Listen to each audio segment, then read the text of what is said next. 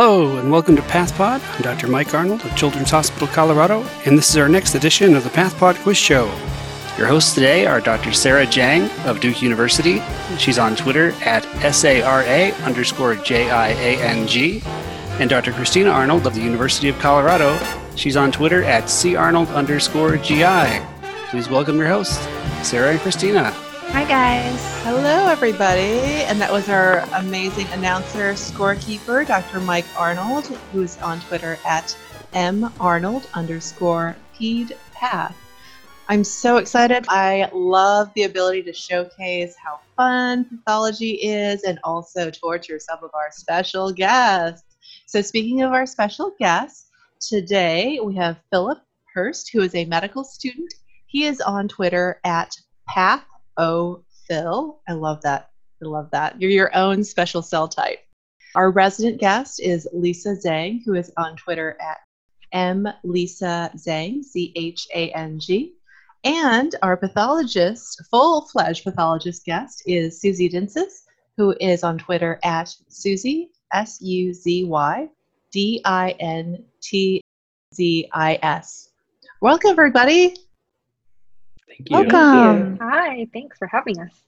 So how is everyone doing in this exciting pandemic time? Well, I have a joke. If you Ooh, want to hear my yes, bad joke. Yes, I'd love to hear Please. your joke. Okay. So what do you call a remote meeting with me?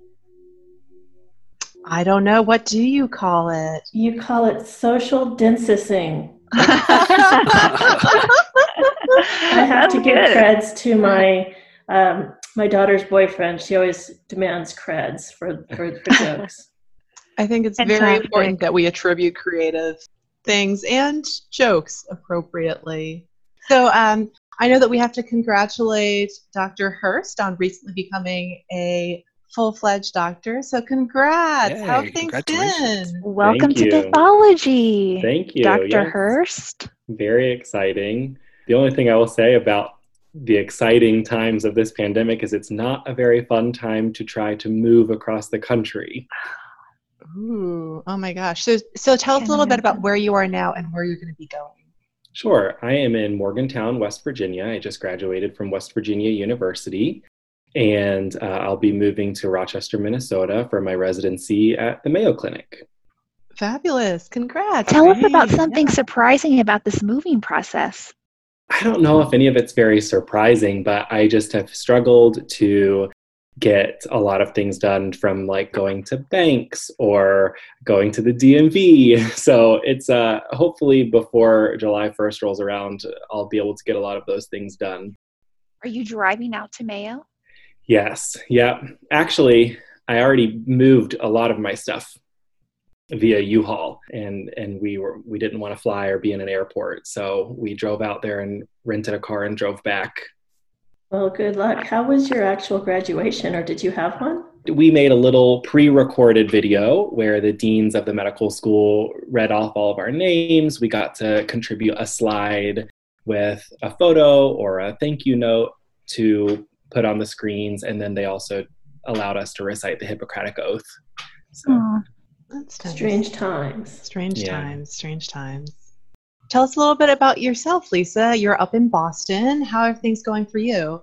So I, I'm a fourth-year A P C P resident at Massachusetts General Hospital, and I will be, I guess a little bit about myself is I will be staying at Mass General to do actually a two-year combined fellowship in G I pathology and cytopathology starting in July. I have no idea what July is going to look like at all, but I'm still very excited.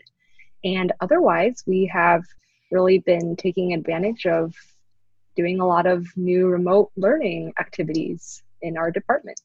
You have a new paper coming out on the topic, so we're really excited about that. And that's in Cancer Cytopath, correct? Yeah, so um, it was a great opportunity, and it sort of came about because as As we started doing more remote learning, a lot of different types of issues and considerations came up, such as making sure that trained faculty all have adequate access to things like, you know, computers, cameras, microphones, good internet connections, things that we might assume or take for granted, but that not everyone may have access to, in addition to sort of logistics of how slide sessions or sign-outs are held. You're a chief as well, right? So you probably had a really big role in structuring that. I'm sure that they have appreciated having you on board for that. Oh, thank you. It's been a really unexpected time as chief. Certainly, the pandemic is a big challenge for all of us, but I think one of the great things that's come out of it is we've all gotten to innovate more, think more about ways to educate and continue teaching our learners.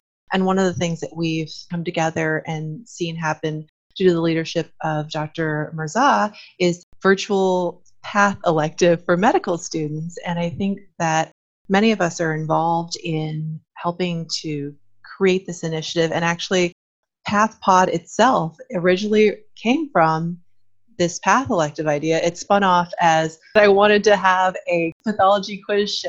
And I'm so thankful that Christina Arnold Yay. and Mike Arnold were willing to help me with this and make it happen. And it's kind of grown into so much more than just a nerdy pathology quiz show, which is it, what, what I initially wanted to do.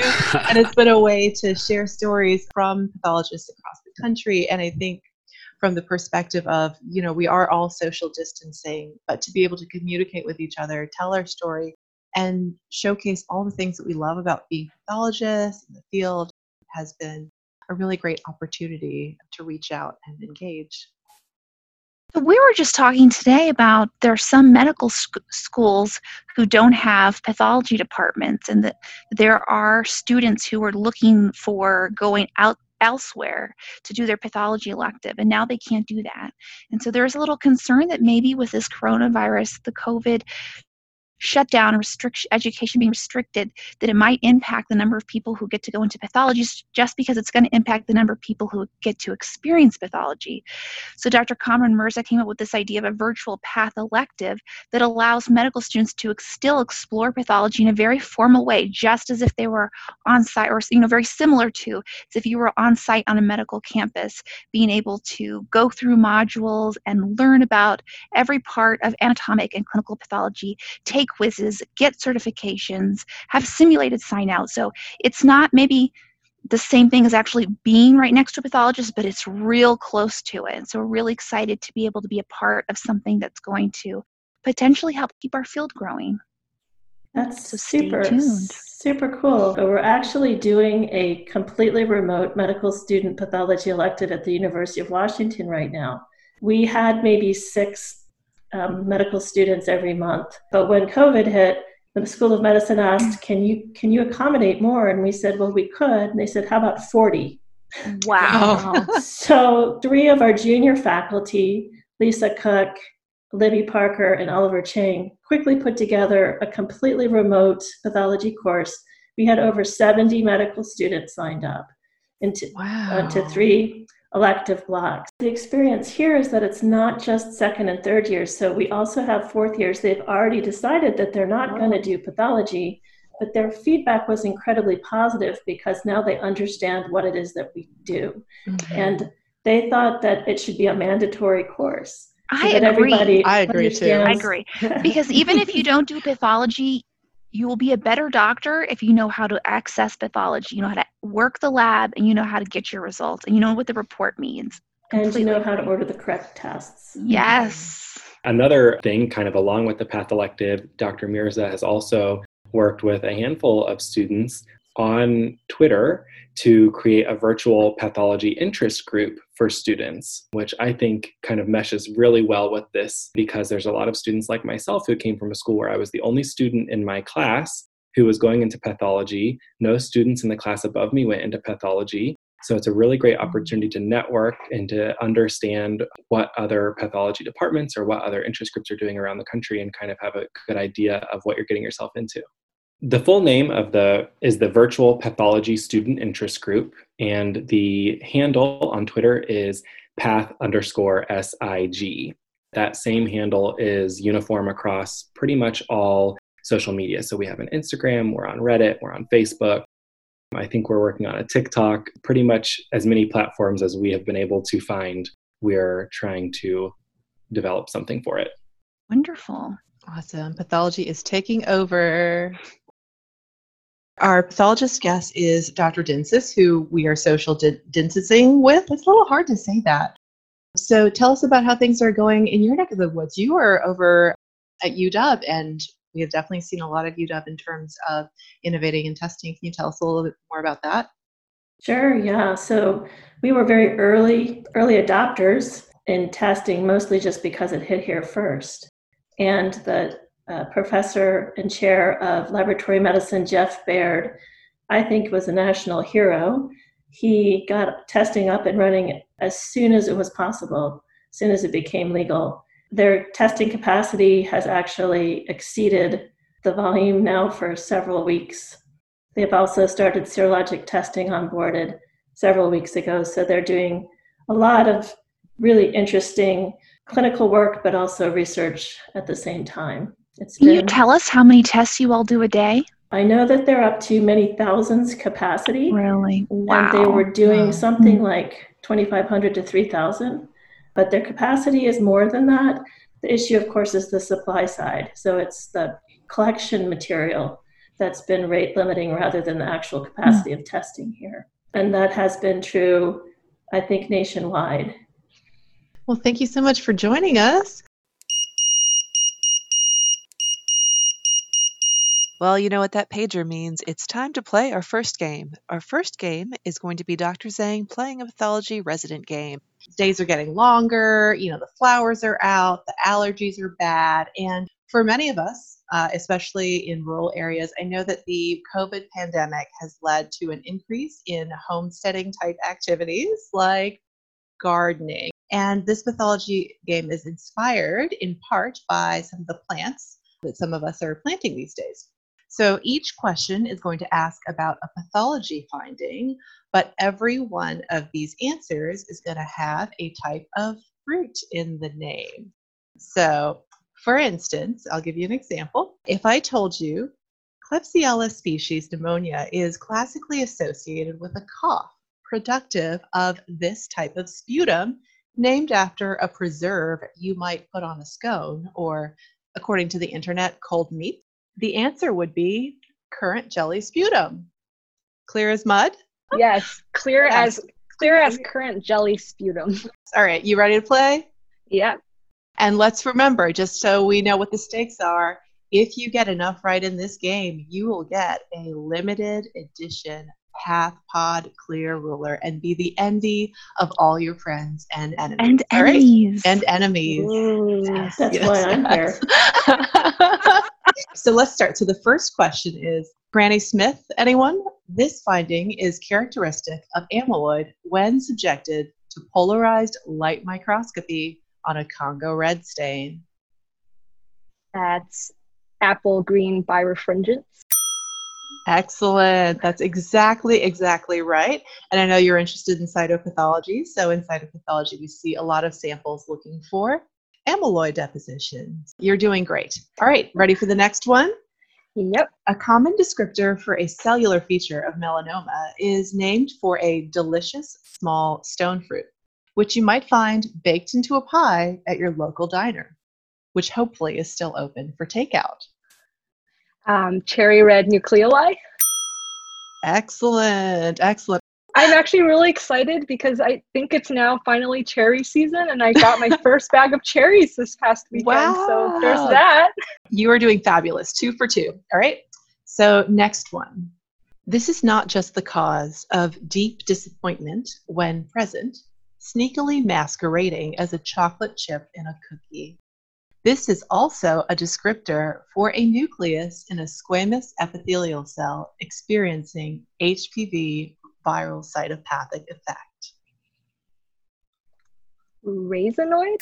Yes, exactly, exactly. So raisinoid nuclei seen, of course, in coelocytes with H P V viral cytopathic effect.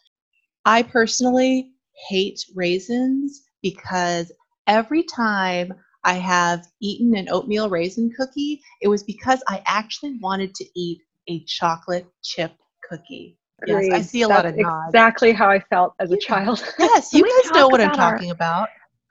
I want to say oatmeal raisins is my fave. I know I'm a little oh, bit of no. a but I would like to segue our discussion into cookie dough, because that's really the only reason why I make cookies, to eat that dough. Yeah. Just the other day, I had a tweet about eating raw cookie dough in my kitchen while I was procrastinating from packing. Yes, yes. What, kind, what was the flavor? It was it was snickerdoodle ooh, cookie dough.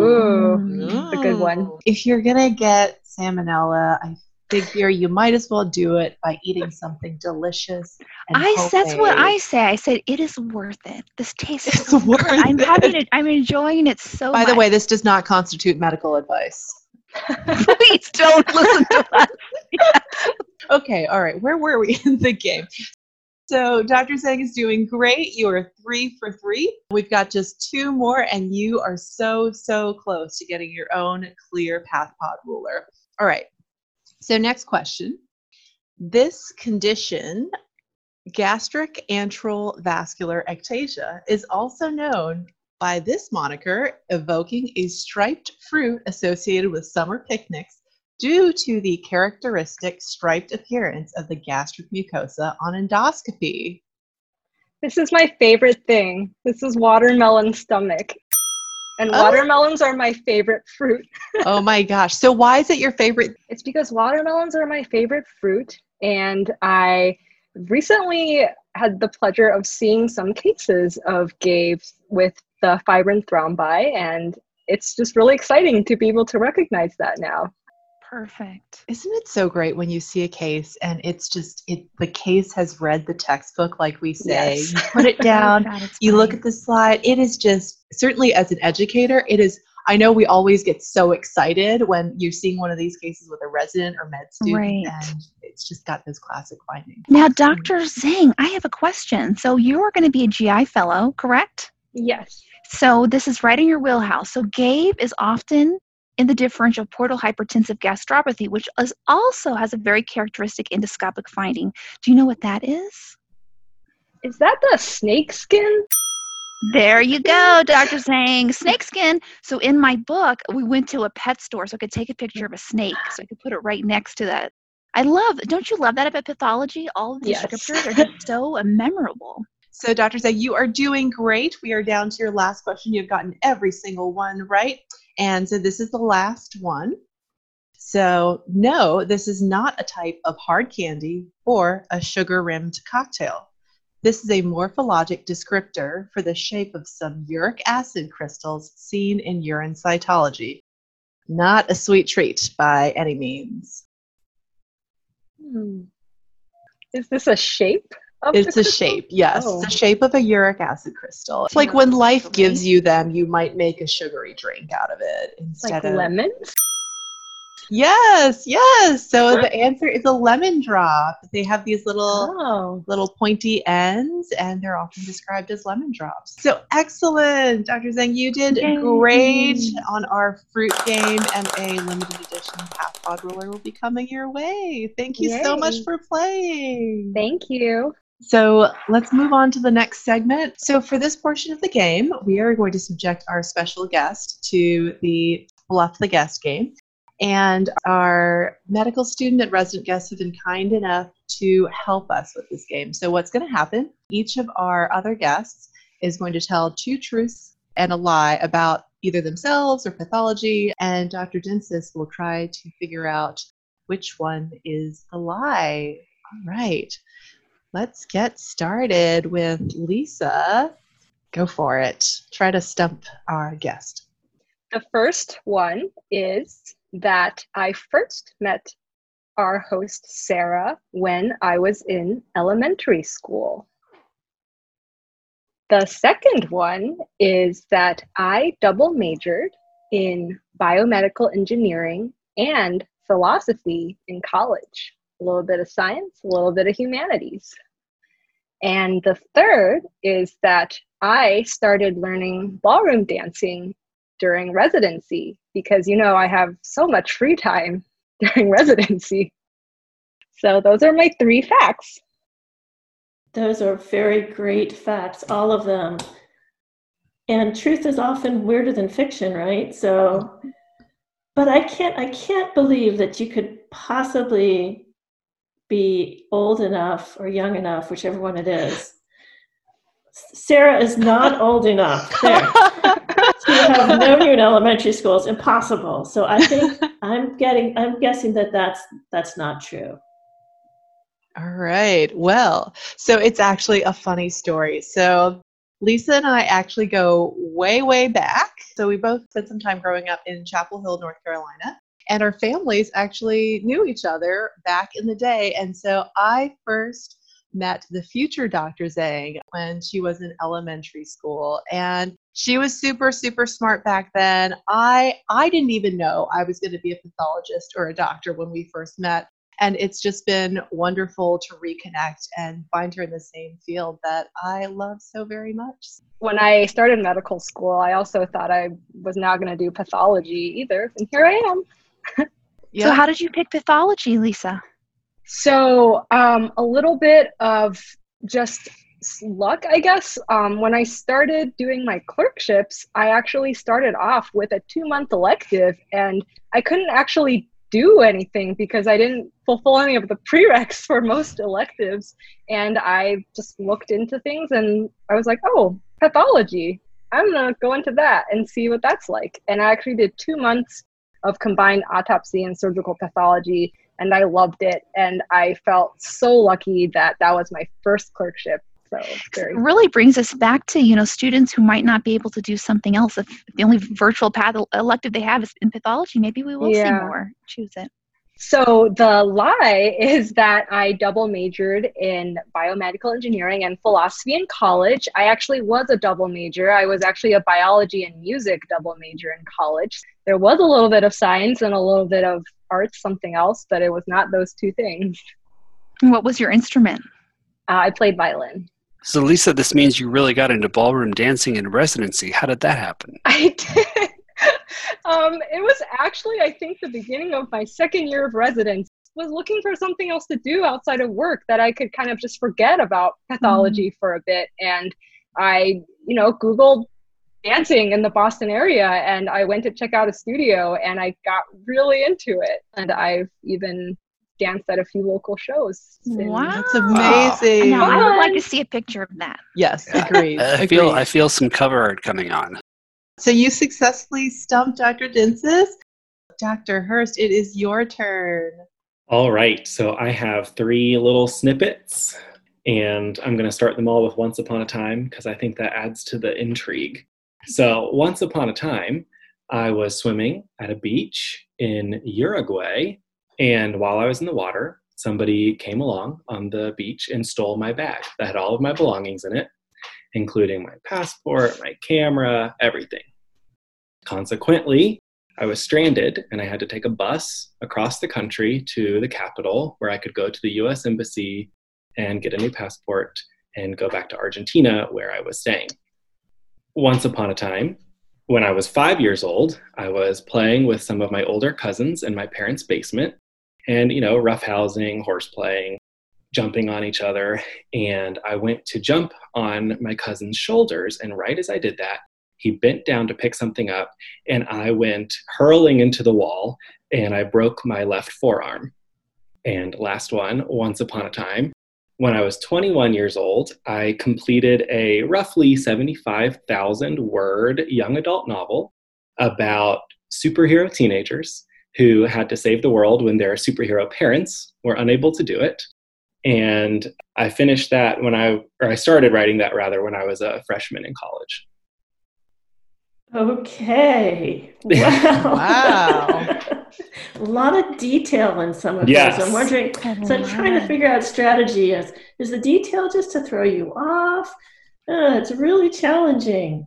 I mean, the five-year-old broken forearm, every parent knows that that happens all the time. So I, would, I don't think that's false. The Uruguay bag, my gosh, that was so detailed. I'm thinking that you were trying to trick me. So I'm going with the, the Uruguay stolen bag escapade as false. That is true. I did oh get stranded oh, in Uruguay. I'm going to be really upset. Um, yes, I did get stranded in Uruguay. Um, I was studying abroad in Chile, actually, and From Chile, we were taking a short trip to Argentina, and from Argentina, we were taking a day trip to Uruguay. And during that day trip, me and two of my classmates' belongings were all stolen, and one of our professors had to, you know, pay for us to travel across the country to get to the embassy. We had nothing but the clothes on our back, oh and then we gosh. were able to get back to Argentina. So that was true.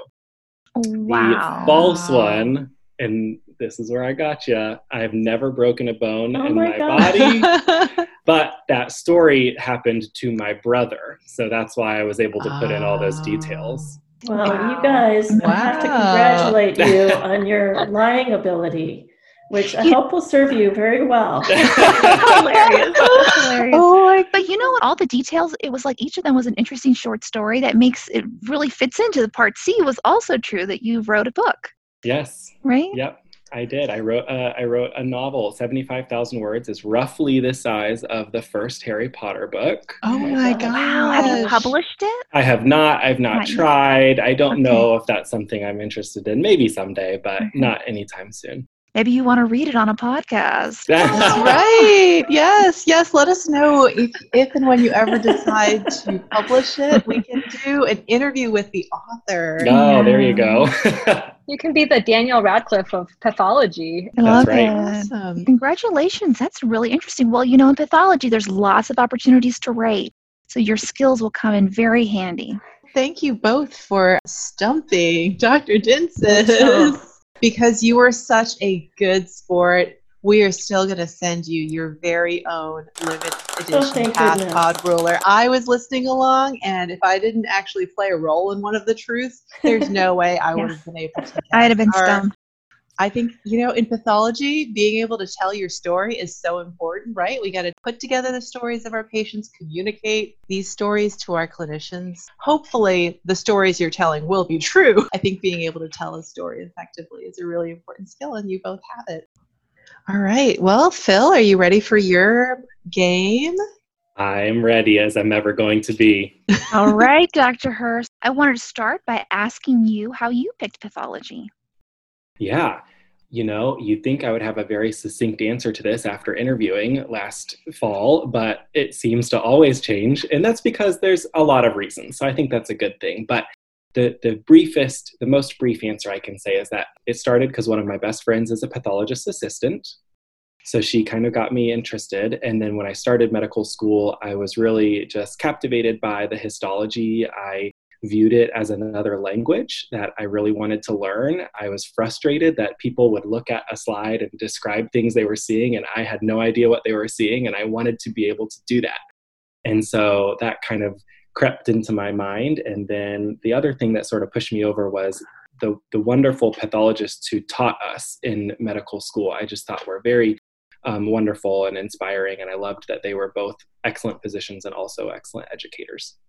Wonderful. I really relate to that. So if you couldn't have done pathology, what would your non-pathology medicine career have been? Within medicine?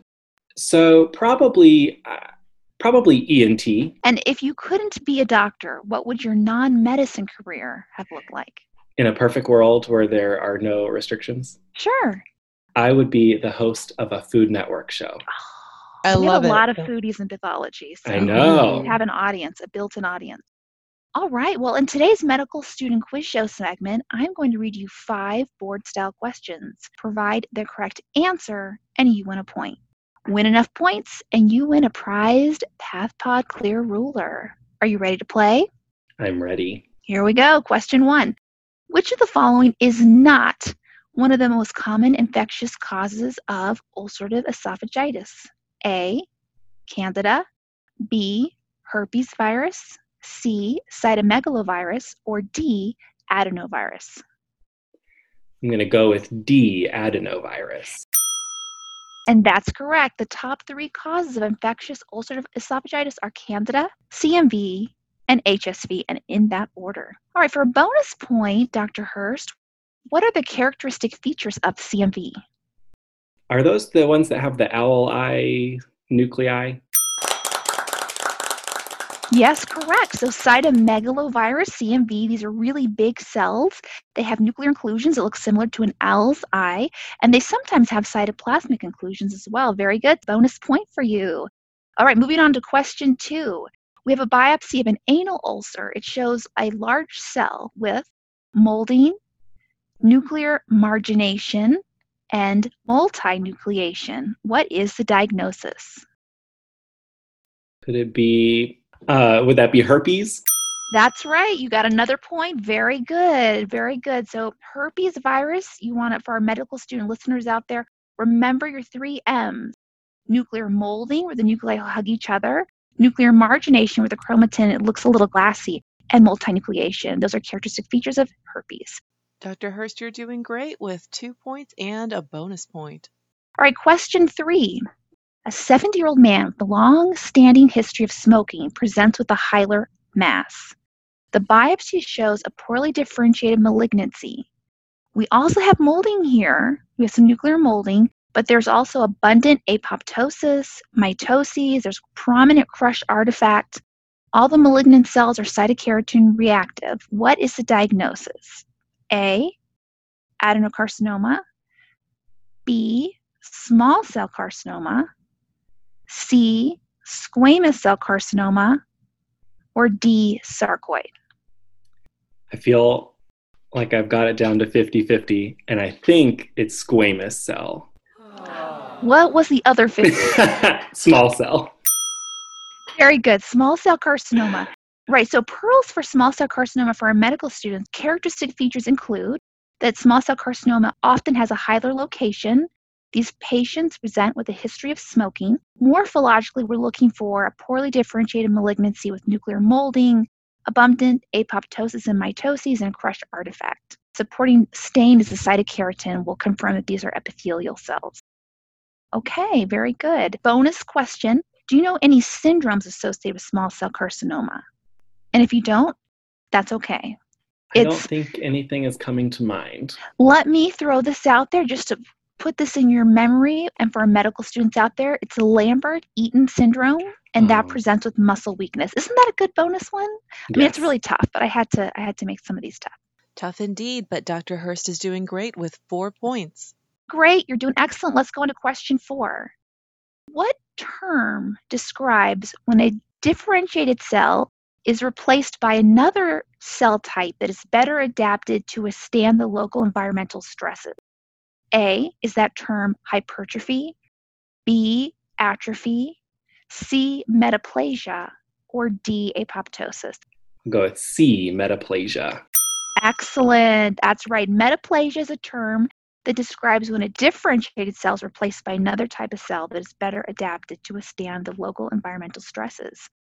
All right, Doctor Hurst, you answered that very quickly. I must challenge you with a bonus opportunity. What is the most common type of epithelial metaplasia? Would that be Barrett's esophagus? I wish it was. That's my oh. favorite type of metaplasia, because that's where you have a metaplasia of the squamous to columnar mucosa and the distal esophagus. I actually just learned this myself when I was reading Robbins last night. The most common type of epithelial metaplasia is columnar to squamous metaplasia in the respiratory tract in response to chronic irritation. Hmm. So that's news to me too. All right, this last one, to anyone who's not in medical school, is going to sound obscenely difficult. But for those taking the board, you'll know you are asked this kind of question. I actually remember this from my board exam. So this one's a hard one, but you're going to love it. Question number five. A patient is determined to have died from a myocardial infarction or a heart attack. On gross inspection, the heart has a focus of central yellowing with peripheral hyperemia and softening. The histologic sections show macrophages and granulation tissue. How long ago was the myocardial infarction? No multiple choice for this one. Sure, yes. A, one day. B, two to four days. C, five to ten days. D, two to eight weeks. I'm going to go with five to ten days. Right, you you want another point. Very good. So five to ten days, you're expecting to see central yellowing with the peripheral hyperemia, and on histologic sections, you'll see macrophages and granulation tissue. And that's the end of this game, Doctor Hurst. Congratulations, you have six points, which means you have won this game. Excellent job, Doctor Hurst, for playing and winning this round of PathPod Quiz Show Med School Edition. your clear ruler is on its way. Oh, amazing. Oh my gosh, those questions were hard. I don't think that I knew that the most common type of epithelial metaplasia was columnar to squamous metaplasia in the respiratory tract. Isn't that fascinating? fascinating? I'm fascinated, just, but now yeah. I know. Yeah, and it just goes to show as pathologists, it's all about lifelong learning. Doctor Hurst, next time you host a dinner party, make sure you pull out that piece of information. You are going to just really start a great conversation. Oh, I am so sure. Please, please, tell us all about it. All right, Doctor Hurst, it's that time. I have to ask you, what are you going to do now? Well, I'm definitely going to show off my PathPod ruler to all of my friends and enemies, but I think I might have to like chain it around my neck or something so mm. that nobody tries to steal it. Thank you both for playing. I think the future of pathology is really, really, really bright. We're almost to the end of our show, and that means it's your opportunity, Doctor Dintzis, to turn the tables on Christina and I. So our special guest is going to take this time and bring us some exciting, fun facts and trivia to stump Christina and I. So I, I'm looking forward to hearing what you have brought. It's go time. All right. So I listened to the very first quiz show where Frank Ingram talked about botany, Dad. and I thought, okay, well, how about veterinary pathology? Oh, my goodness. And anatomy and histology. And so this is my model. It's, well, you can't see it because you're you're doing a podcast, but I'm showing them, I'm showing them a little stuffed mouse. And when I started my position at the University of Washington back in two thousand eight, a bunch of biomedical researchers would bring me mouse tissue, their mouse models of human disease, and say, could you please look at these to assess pathology, either the infection or the genetic? And I said, yeah, I'd be happy to look at mouse tissue. How much fun that would that be? And I quickly realized there was no way that I could evaluate the pathology because I didn't know what normal looked like. Mm-hmm. And so I thrashed about looking to try to find out how I could learn normal. And at that time, there wasn't really very much. So I went to the Department of Comparative Medicine, which a lot of medical schools have, which is the veterinary pathologists. And I talked with Piper Treuting, who does research in uh, genetically modified rodents. And we both decided we had to write the book. So we did. We wrote a textbook on comparative anatomy and histology between mice and humans. And wow. So every chapter is authored both by a pathologist and a veterinary pathologist, and they're side-by-side That's comparison so cool. wow. of normal mouse and normal human, histology and anatomy. Uh, we even Netterized the mouse. So we have Frank Netter human drawings, and then we have our mm. own Netterized mouse. Wow. Wow. So that's an extremely long amazing. way of saying I have some fun and interesting mouse questions Ooh. for you that I've picked out. So mostly I'm a breast and G Y N pathologist, so we have to start with mammary glands. We don't call them breast on mouse. How many nipples does a female mouse have? I'll give you multiple choice. Yes. Ooh, okay. Six, eight, ten, or twelve. You know, the number that I had in my brain was eight. I don't know why.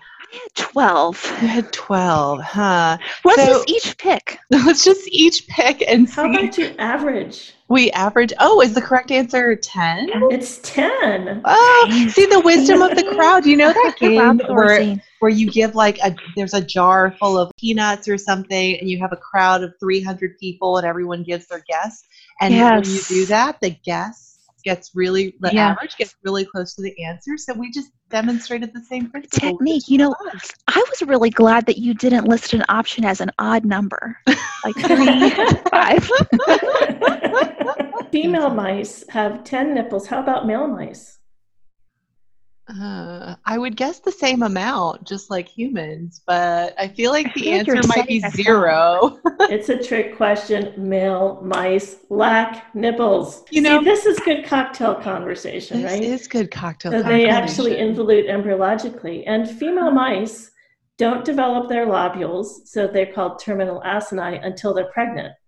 So you can't ah, distinguish wow. a immature mouse until it's pregnant. So that's wow. mouse. It is fascinating. We're going to move on to, should we do G I? Obviously, so, for Doctor Arnold. Yes. And, and Doctor Zhang. Lisa can chime in too. Yes, exactly. The first question, well, first of all, just a, a fun fact, mice can't vomit. Oh. Um, so you were talking earlier about Barrett's. Do you know, do mice have a Z-line? I don't know. It turns out the mouse stomach has two grossly distinct regions, the forestomach, which is squamous, and the glandular distal stomach. And they actually have um, keratinized esophageal mucosa, which makes sense when you think about what they eat.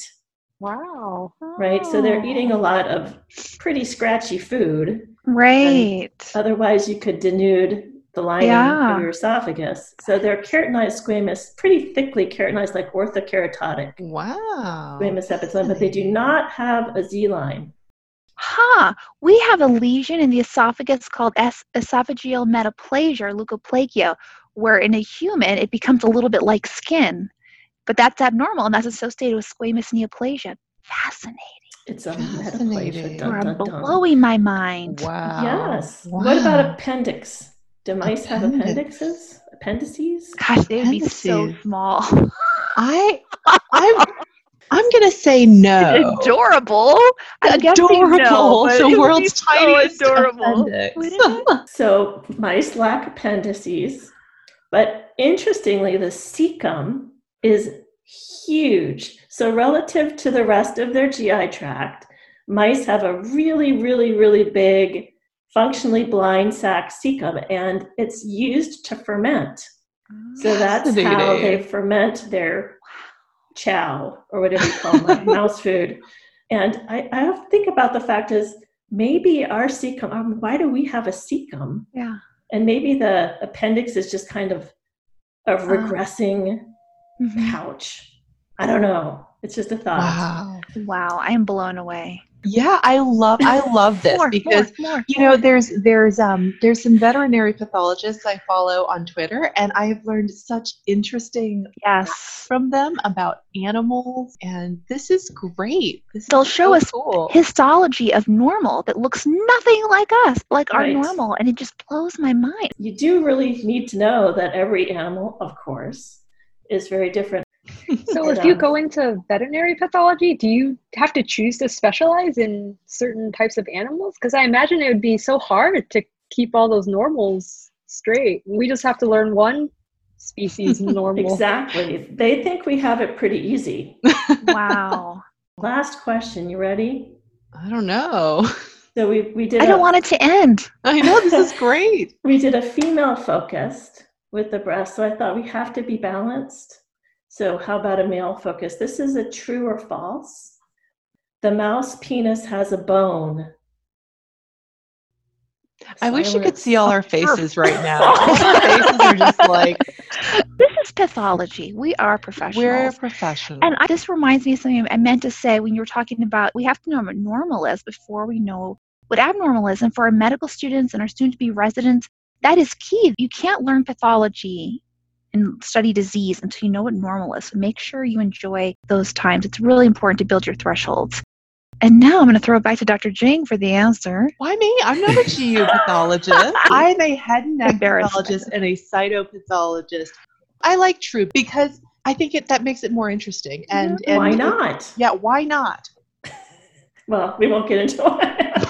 But true, and it's called os penis. Interestingly, also in mice, penis is also a site for polyarteritis. Oh, oh wow. That's so sad. Oh, it's not easy being a mouse. It's, it's not, not easy. easy. It's not it easy. It's not easy being a mouse. But oh. I did have to just agree with Christina too about early exposure to histology, how important that is. And it's actually why I'm a pathologist, because my mom, who's probably going to listen to this, hi, Mom, was a histology professor at Johns Hopkins, where she taught the medical students. And my first exposure to um, looking at slides was when Mom hired me in high school to organize the histology slide sets for the medical students. Wow. Yeah, so mom made me organize these sets. Every medical student got a wooden box with a hundred sl- glass slides, all of the different normal human uh, tissues. And while I was organizing them, I got to sneak peeks at them. So it kind of wow. piqued my interest. Actually, before I forget, what is the name of your book, Doctor Dintzis, if our listeners want to look it up? Or um, I, like I want to look it up. So it's the Comparative Anatomy and Histology textbook. The first edition was Mouse and Human Atlas, and then we were asked, asked to do a second edition to include rat. And I think Doctor Zhang has an atlas coming out. Or you have one out already, right? Yeah, it came out last fall. It's part of Doctor Arnold's wonderful series. But I had the lovely opportunity of working on the Atlas of Cytopathology. And it's stunning.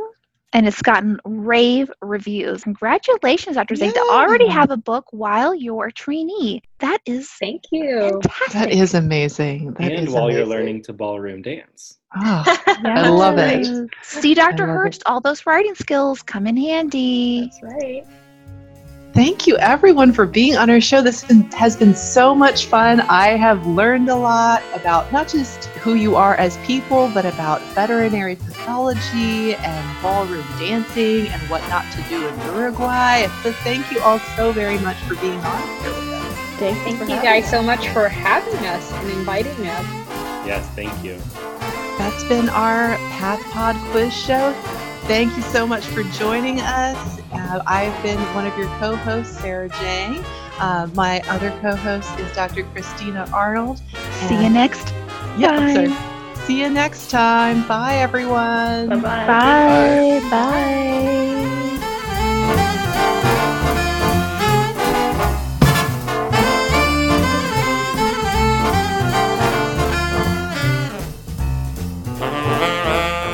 Support for the free PathPod podcast comes from listeners who like it and share it with their friends. So go ahead, send someone the link. And be sure to subscribe to PathPod wherever you download your podcasts. PathPod is for educational and entertainment purposes only and is not medical advice. As always on the podcast, any views expressed are solely those of the person speaking and do not necessarily represent their employers, their affiliated institutions, affiliated professional organizations, other speakers on the program, their friends, their families, their pets, or anyone involved in the production and distribution of this podcast. Thanks for listening to PathPod.